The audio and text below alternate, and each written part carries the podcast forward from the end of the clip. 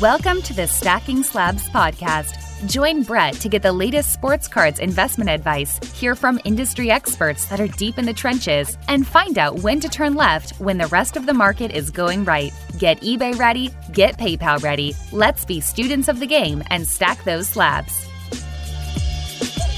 All right, everybody, welcome back to a very Merry Christmas edition of The Hobby Hustle.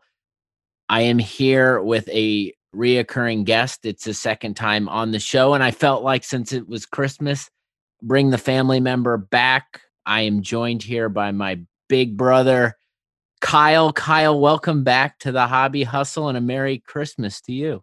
Yeah, Merry Christmas, man. Going round two here. It's an honor.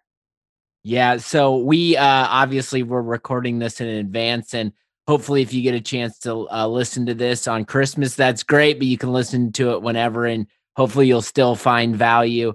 Um, so I think, Kyle, before I start the conversation, uh, we we were talking about just the maturation we've had over the course of the year and the hobby, and I definitely want to get into that. But maybe since it is Christmas uh, today, and this episode can be somewhat Christmas themed, we will not be dressing up, if you're watching this on video, in dumb, ugly Christmas sweaters, and we won't be doing thirty days of this, but um, we will not we, happening. Not happening today. Um, how about like, so when I think about our Christmases growing up, the one thing that stands out to me is the era where we were like getting Sega and Super Nintendo games. And I vividly remember like Street Fighter two. And I vividly remember, um, being in your room because you had Super Nintendo in your room and playing that like game until my eyes bled. And definitely we got in a lot of fights about winning and losing, but that's like a, a memory to me that stands out about growing up in Christmas. What about you? Yeah. I mean, that's, it's funny you say that. Cause yeah, those are the immediate memories that come back to me are, you know, getting the latest game system, right? And then having those epic battles back and forth. I think I think you and I being three years apart, there was a lot of competitiveness between the two of us. Uh, and especially when it came to video games, I, I remember a lot of remotes being thrown across the room or at each other, or games being stopped uh, midway. Because as the older brother, I could never take losing, I think, to you in, in any of those games. And uh, more more often than not, you would get the best in me. Uh, but yeah, I mean, the, you know, between the video game stuff, and then we went through an era too, if you remember. Uh, there was one Christmas in particular, it was like the starter jacket Christmas, like, you know, and, and I think your present, and I think it was so vivid for me, was you wanted a Charlotte Hornets because you were big into Larry Johnson at that point in time. Right. Yeah. And you were devastated that you didn't open it up Christmas morning. And I think mom had to tell you that, hey, grandma's actually giving you that gift later when we get to her house. So don't have a meltdown. You're going to get it. And I mean, those are just like, growing up between video games and cards and, you know, N B A starter jackets and stuff. Those are just some cool memories to reflect on. Yeah. And I guess, uh, yes, that story is true. And I, I was, a, and I still consider myself a huge grandmama fan. And be, it's funny you bring up that starter jacket, and we got to shout out my man, Jake, nineties b-ball cards. He just had a chat with Lefkoe, and that, That actual Hornets starter jacket got brought up in that episode. That's right. I know, it's a popular item. Everybody's talking about it. You might as well bring it back again. Yeah, they well, they had such a, I don't know. It kind of goes into the the mentality of the hobby and just everyone who wants to prospect, and like these Prism cards and these rookies of all these guys and what they're going for. It kind of like goes back to like my mindset back then. It was like, I was all about like the young, unproven talent with like, and I what I gravitated towards that team because it had Larry Johnson and Alonzo Mourning, and they were young, and um and I don't know, it's just the way I think. It, obviously, the hobby's obsessed with just the futures of players, and we're seeing that with prices of guys in the N B A who are just like not even, they're just getting going. So speculation is is just a crazy uh, part about the hobby, and I think. Maybe that's an area we can jump into, because definitely it's a part that I still like to do. And I'm a big part of that. Obviously, I've talked about Seku, and um, he's my big bet. And I've grown to be a fan of this kid. I mean, I was watching him last night on N B A League Pass, and just it's fun to align yourself with with certain players, but I don't necessarily recommend like that being all you're doing, because then it's almost like you're you're at Vegas and you're gambling, playing a slot machine, and you know what happens in Vegas, right? You might win a little bit, you'll lose most of the time. So maybe like talk about your like your mindset from like where you were when we talked. Maybe the you're the first guest of the Hobby Hustle to yeah. where you're at now. Yeah, and I think when we first talked, that was May timeframe, which is when I just got into the hobby, right? And I think I went back and listened to the episode, and it's just funny to to see the evolution for both you and I and the conversations and our interests. Um, you know, at that point in time, I was just trying to figure out what cards were relevant. Um, you know, what what did people uh, typically navigate or gravitate to uh, from a rookie perspective, and what sports were still popular. Um, and like anybody, right? You, I jumped into it with the nostalgic feeling of, you know, trading cards, being younger, but then now being an adult, like, oh, there's like an investment aspect of it. And like, that's a cool, like flip and a new, um, way to view the hobby.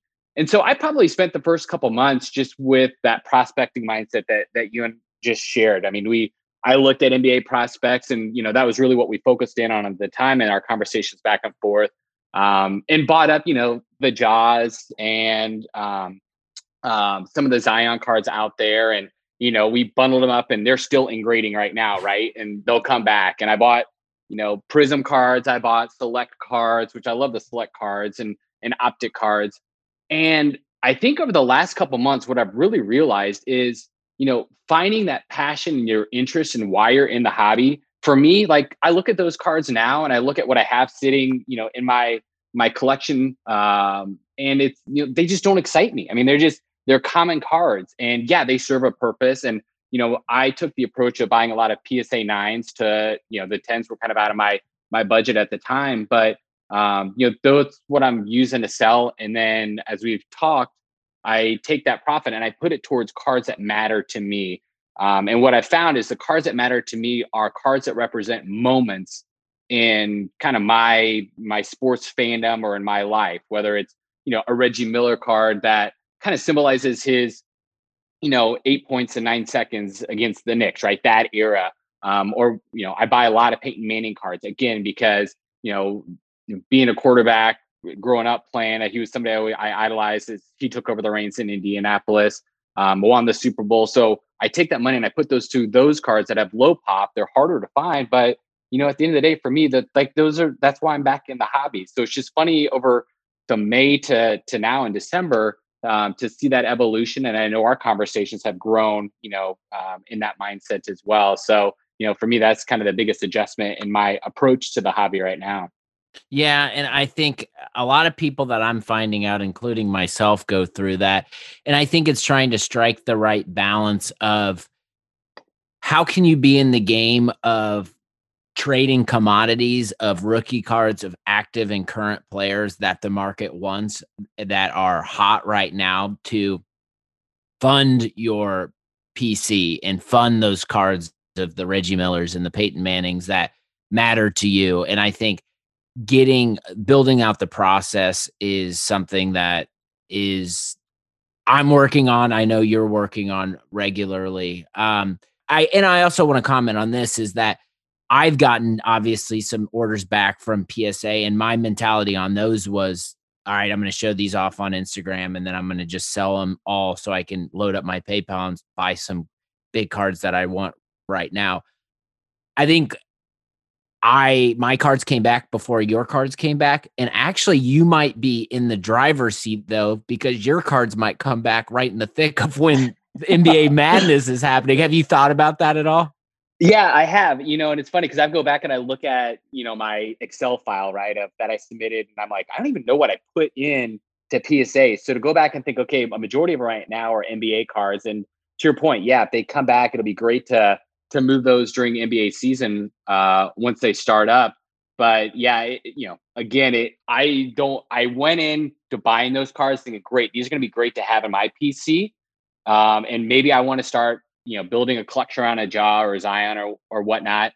But again, as I've grown over time, they just, I just have found other passions in the hobby. And I quite frankly can't wait to move those cards once they come in. I it's until you start selling cards, you don't realize how much fun it is to sell a freaking card on eBay.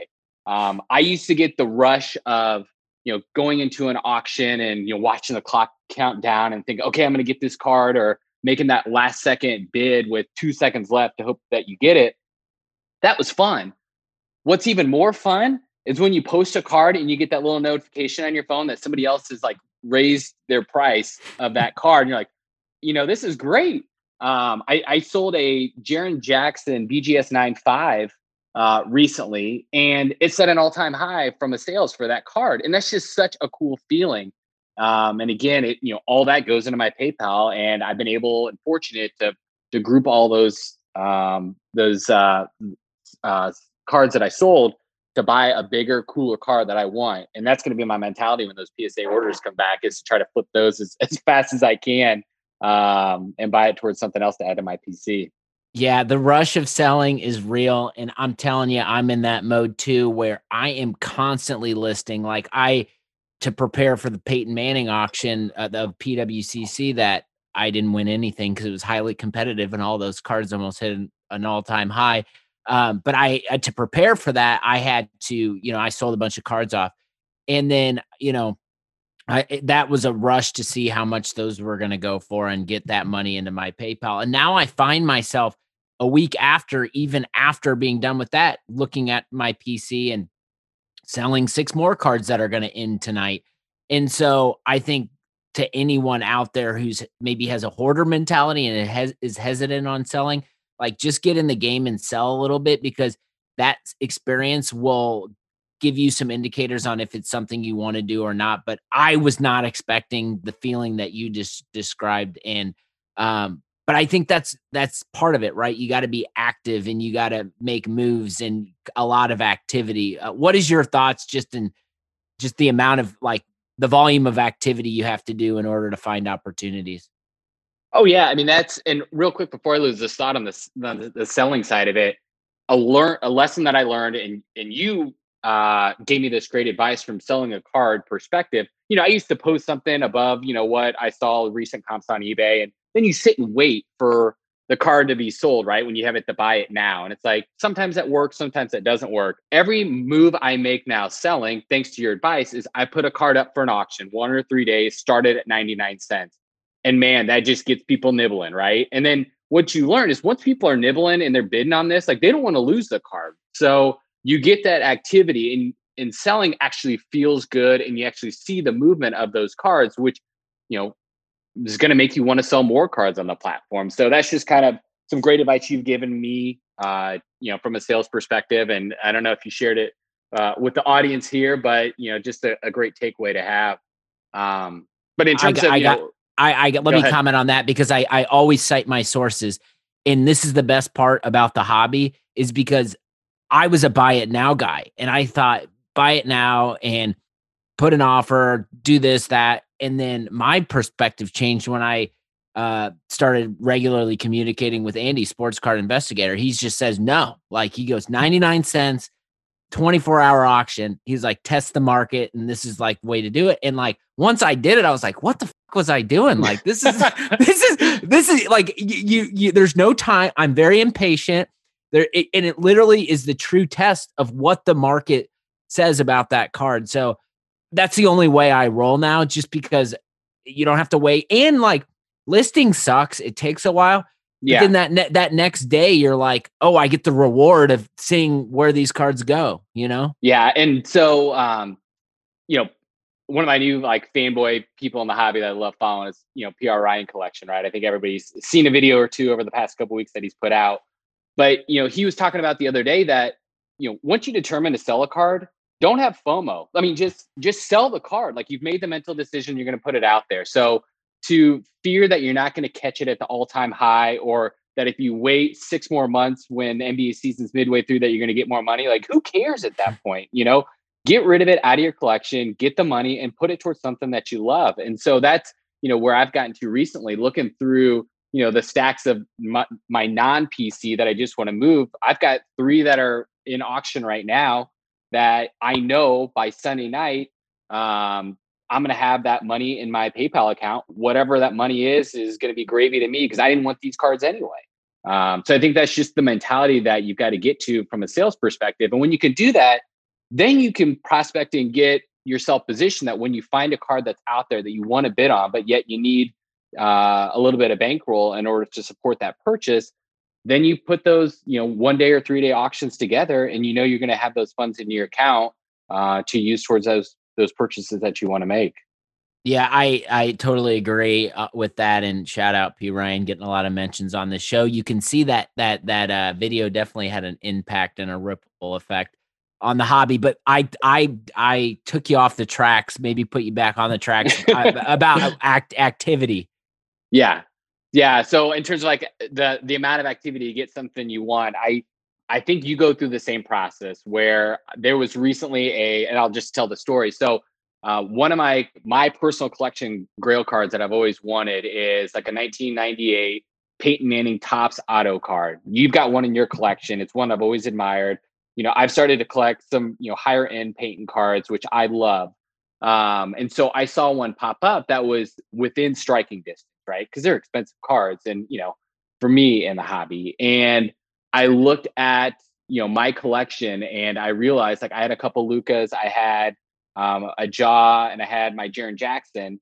And, you know, from an activity perspective, it was like kind of getting through that mental hurdle of that FOMO, of fear of missing out. I put them up for auction. You kind of wait around to get those monies with the hope that that card doesn't sell in the process, right? And I, you know, it's, it's kind of that mental agony of not looking at eBay to see if that card's still there, because that devastation sets in if you missed out on it. But, um, you know, fortunately I was able to, you know, to, to move those cards and reached out, and then the activity of negotiating with the seller, because it was a buy it now situation. And, you know, I kind of sent him a personal note, you know, with kind of my, my, um, idea of, of adding it to the collection, and, you know, just, you know, kind of gave him my story of Peyton and why I'm collecting it. And he accepted my offer right away without any back and forth. So, you know, just to get that one card that I, you know, it's a, it's a coffin card for me. And I know you had a, you had a cool uh, um, show and tell the other day on that topic, but, you know, there was a lot of activity from the purchase that I made to, of those original Lucas and Jaws and other cards, to deciding to move them, to negotiating back and forth with that seller to get a card that now, like I, I don't think I've been happier making a purchase, even some most money I've spent on a card, then I did getting that, because I knew that card meant so much to me, and it's something I've been shooting for. And when we spoke back in May, I mean, that was like a, a far-fetched dream to acquire something like that one day. But it's just that that cycle of getting cards, grading cards, like selling them and accumulating that cash and leveling up to buy something that you've always wanted is such a cool feeling. A couple of things there to mention. Uh, One, you met, and I, this is something the audience should take note of, because it's something I always do when I want a card on eBay. Send the personal message, like send the note, tell them I, this happened to me this week, and getting a, a, a communication stream with the seller. It's an easy way to build rapport. And typically if you've got someone reasonable on the other side, there's some flexibility. So that that's, that's one thing I wanted to call out that, that you said. Another thing that I actually, um, I messaged Chris, uh, House of Jordans, before we started recording, because they're doing the crossover tonight, like they always do every Friday. And I typically don't respond with like a question. I just sit and view, because it's a great show. But I had a, a, a, I wanted him to talk about a topic on the show, and I'd love to get your perspective, because one thing you you said triggered it, is that I asked the question, what, like, can you talk about this topic of selling to prepare for a grail purchase, or going and acquiring the grail purchase and then selling to get out of the debt of that grail purchase? Which my, I think my mentality and the way you described it from your end was like, I hope this card doesn't go. I, these cards need to sell. Like, I'm going to get the monies first, but to sell it. But then like my m- mindset, and I know I'm not promoting like get in debt with cards, but like if you've got the assets to back it up and a card pops up that you have to have, I can definitely see the reason to have to do that. So I'd love to get your thought process on that. Yeah. I mean, I, I think it all boils down to, at the end of the day, how much does that card mean to you? And could you, could you live with yourself if you didn't get it, right? Uh, money aside.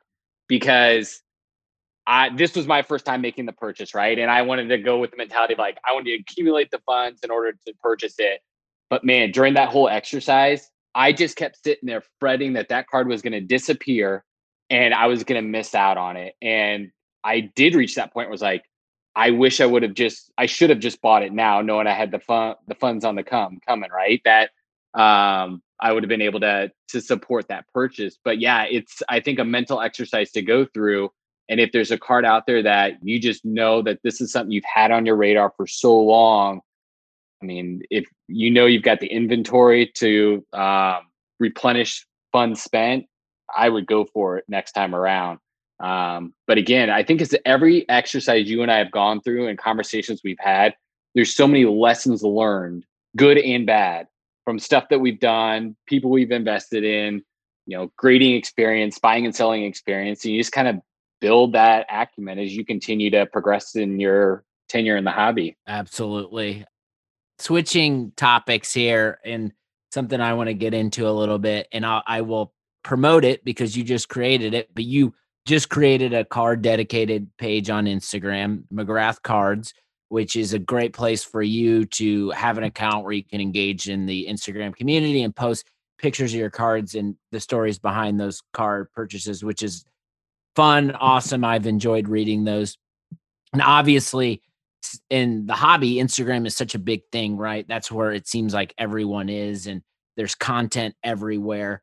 Um, you know, content creators on Instagram, content creators on YouTube, this and that. What, like, so much content out there. To you, what what defines like good content and content that like you'll keep coming back to? Good content for me is content that's authentic. I think right now in the hobby, you can, you know, spend five, ten minutes listening to, you know, somebody talk on a podcast or in a YouTube video and quickly realize if they're authentic or not. And authenticity is what keeps me coming back to listen to more. Um, and I think that's the coolest thing about the, you know, not only getting back into the hobby. I know you and I, our relationship has, has blossomed just in terms of like, you know, being brothers in this hobby together and sharing experiences. Um, it's been awesome to get back into the hobby to, to collect cards now that I can hold on to. But I think one of the other cool factors and takeaways for me is the people in this hobby that we're around or listening to are awesome individuals that are willing to share and help. Um, and especially if you find those authentic voices. And I, you know, a couple of shout outs, you know, Chris from House of Jordans. I know you guys are, are friends. I mean, I could listen to anything that he puts out there. Josh from Cardboard Chronicles. I know those two are teamed up to do Card Ladder. I mean, those two just tell stories, and I feel like they've got the hobby's best interests in mind, right? Um, I told, I talked about P R Ryan, the P Ryan collection as well. Again, another authentic voice that you hear the passion when they're talking about cards and why they're doing stuff, and that they're in it just to share their stories and experiences. So as new entrants to the hobby, we know what to look out for. And I think obviously then the hobby's got another faction to it um that's there to to make money and to move cards and to do their thing, and God bless them, right? Like, we all are in the hobby together, but for me it's that authenticity that makes me want to tune in and listen to certain folks and share their experiences. Yeah, and I my deal is, and people might take this the wrong way, like trying to create divisions and try to create factions in the hobby, and like that's not necessarily the case. However, like This is this market is, you know, an eight to ten billion dollars market that's completely unregulated. You've got people that are kids collecting all the way up to, you know, grandfathers that are collecting, anywhere in between. So there's this vast demographics within the hobby and different interests that I believe, based on what I do for a living and how I consume content and how everyone's got a different approach, that we really need to start focusing in from a content creation, from from from from everything. My mic, my mic just fell. Um, You're getting excited, man. I like it. It's passion. That's why people tune in. But anyways, my thing is, is like, what, uh, like we just need to, we need to know that like this hobby is way too big, and we need to start creating some sort of segmentation around the interests of everyone, because some people like to make money. Some people like to collect. Some people like to make money and collect. Some people like to make flip. So like, maybe talk to me a little bit about like the all the different divisions, interests, and things that you see, and maybe a potential like solutions or things that you've been thinking about in order to better group people together. Yeah. And you know what? The grouping thing's interesting, right? Because again, we all, I think, again, going back and listening to our initial conversation, I came into the hobby with this investor mindset and that, you know, what a great way to get involved and make some money on the side. And then it's grown and developed as I've, you know, gotten to know the hobby more, gotten to, you know, understand where my passion lies within. Um, and, you know, I kind of position myself more as a collector than anything, but anything now. But the thing is, I wouldn't be where I'm at in my collection if there weren't investors out there. Um, if people weren't out there to buy my, you know, Jaren Jackson, B G S, you know, Prism Silver Rookie cards or my Lucas P S A nine Select cards, it, I wouldn't have the cash to be able to fund some of the cards that mean the most for me in my collection. So, you know, there are, you know, folks that have different mindsets in, in the hobby, and that's okay. I mean, it, each of us helps each other achieve the goals. And I think the challenge right now in talking with folks that are in the hobby is that certain people are turned off or turned on depending on the topics or the approach, or somebody's got their next top five selling cards that they want to promote, or somebody's just quite frankly getting on to tell their story about a purchase that they made. I think you can learn from both. I know I started out listening to a lot of the videos that were investment oriented or or who the hot pick should be, but it just helped me get more comfortable with the hobby. It helped me learn more about the hobby. And quite frankly, I don't think I'd be here mentally from a, a collector perspective if it wasn't for those early learnings. So, you know, those are just kind of my initial thoughts on, on the different segments that exist out there. But, you know, I think the hobby's special because there are all those segments out there that exist. I love it. Maybe we can talk a little bit about wax and ripping wax. I know this is something that we both love, and we both have to self-restrain ourselves from spending a thousand dollars on a hobby box of Prism football, which I just, I know how much fun we would have going through that hobby box of Prism football. And I know you, there was a time where you had a little bit of free time where you were able to go and get blaster boxes at Target on Mondays, and because you love the thrill of the rip.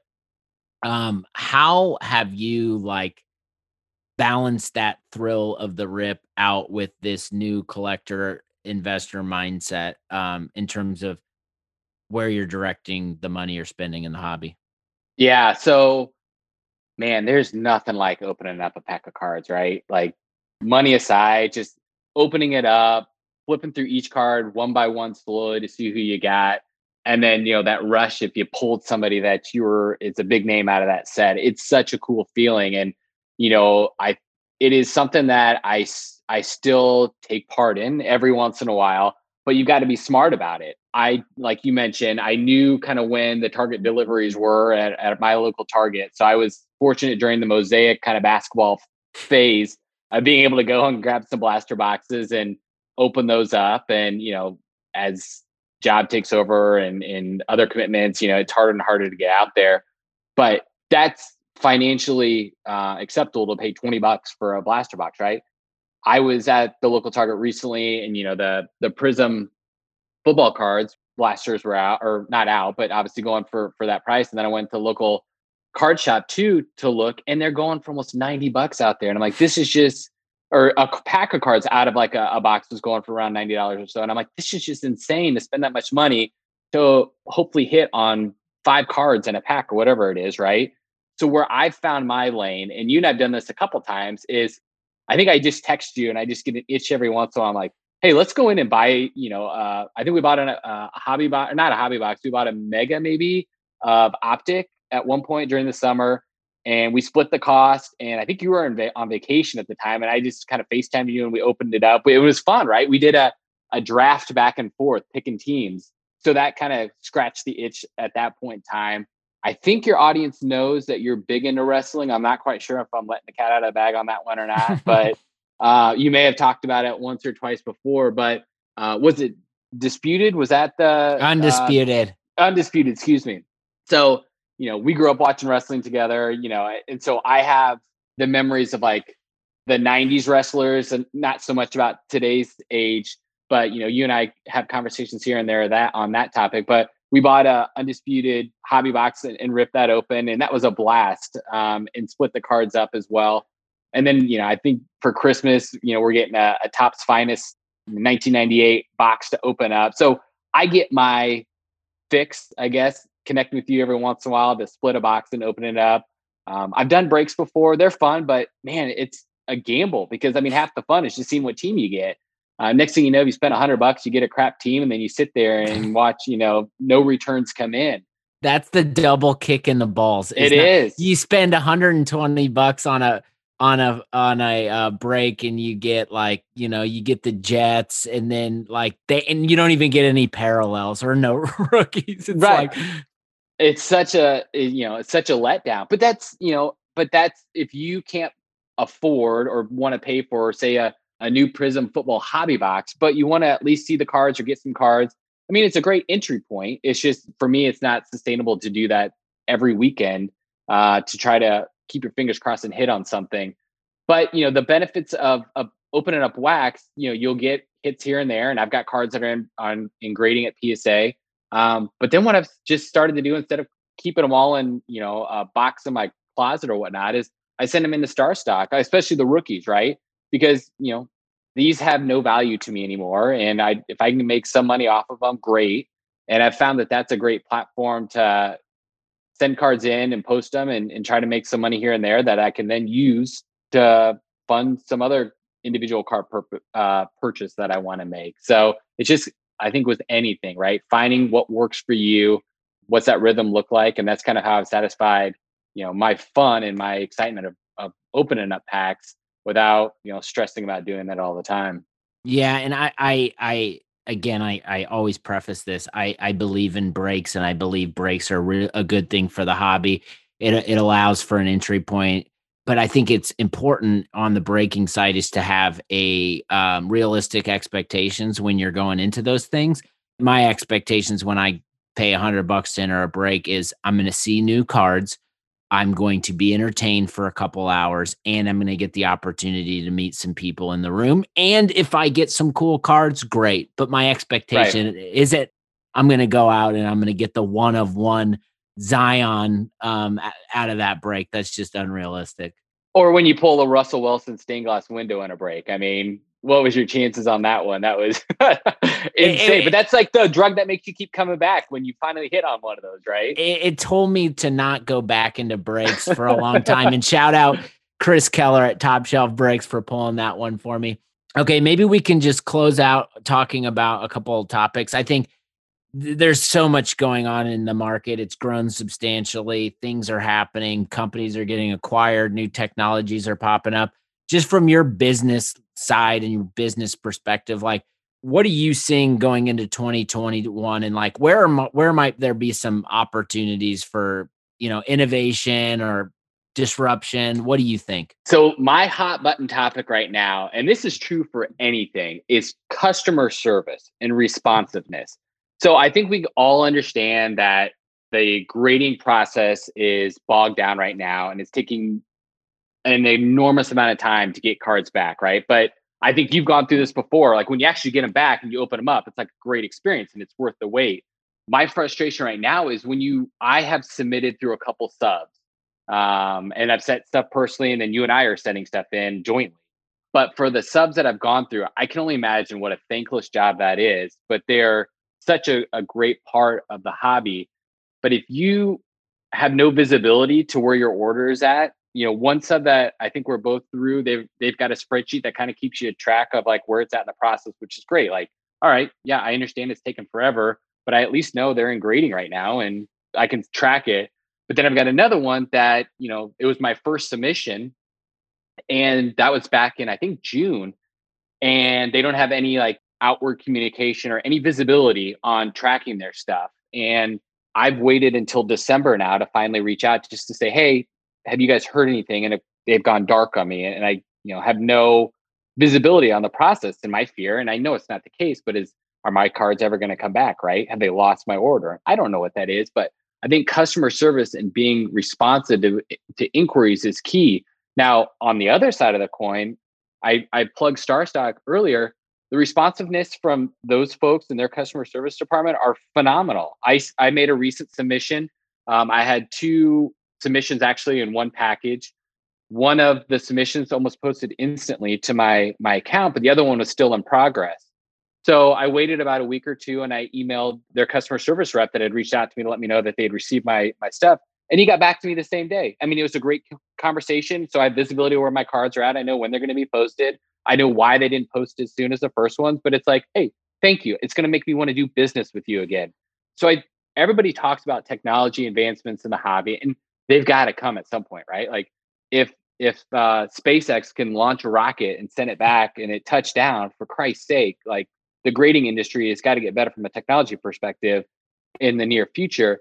But I think one of the things that the hobby can do, or the industry can do, just to satisfy the community is just be responsive and, and open with communications, um, and, you know, answering questions where needed. And again, it's, it's a hot button topic because it's kind of a pain point for mine right now, and not knowing where stuff's at, but it's amazing, not just in the card hobby, but just with life in general, when people aren't responsive or uh, don't get back to you, it just blows my mind, especially when you're the one spending money with them uh, to have a service.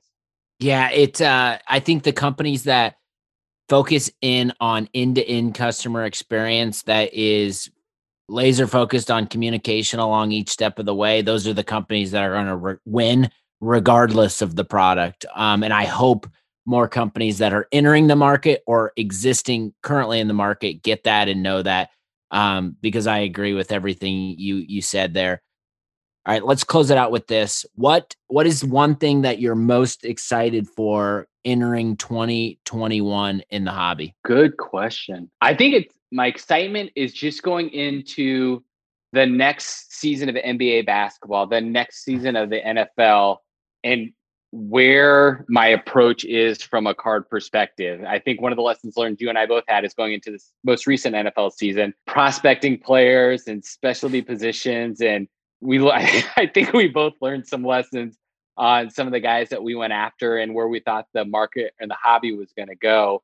But I think it'll be interesting to see if that ever comes to fruition in twenty twenty-one.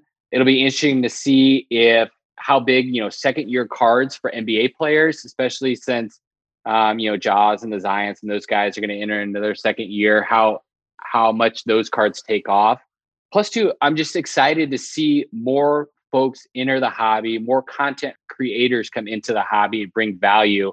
I mean, when you've got some of these O G collectors, and uh, I think your your latest podcast, was it Burbank Cards? Was that? Yeah. I mean, listening to his stories and just, that was awesome. Like, I hope more people in twenty twenty-one that have that experience say, hey, Brett, let me jump on your podcast and just share my stories, or jump on, you know, somebody else's podcast to share stories. Because I think that's where we get the greatest value, is learning from each other. Man, I hope National comes back in twenty twenty-one. That'd be fun to go to as well. So yeah, we'll see. Yeah, yeah, no, those are good thoughts. And yes, the Card Father, I got to have him back on for more stories, because he has talked about a guy that's been dedicated to it and seen everything. But man, this is fun. It is Christmas. Hopefully at this point that this goes live, we will have pulled multiple Peyton Manning uh, Topps Finest refractors out of that uh, hobby box. Man. And hopefully the cards aren't stuck together too bad.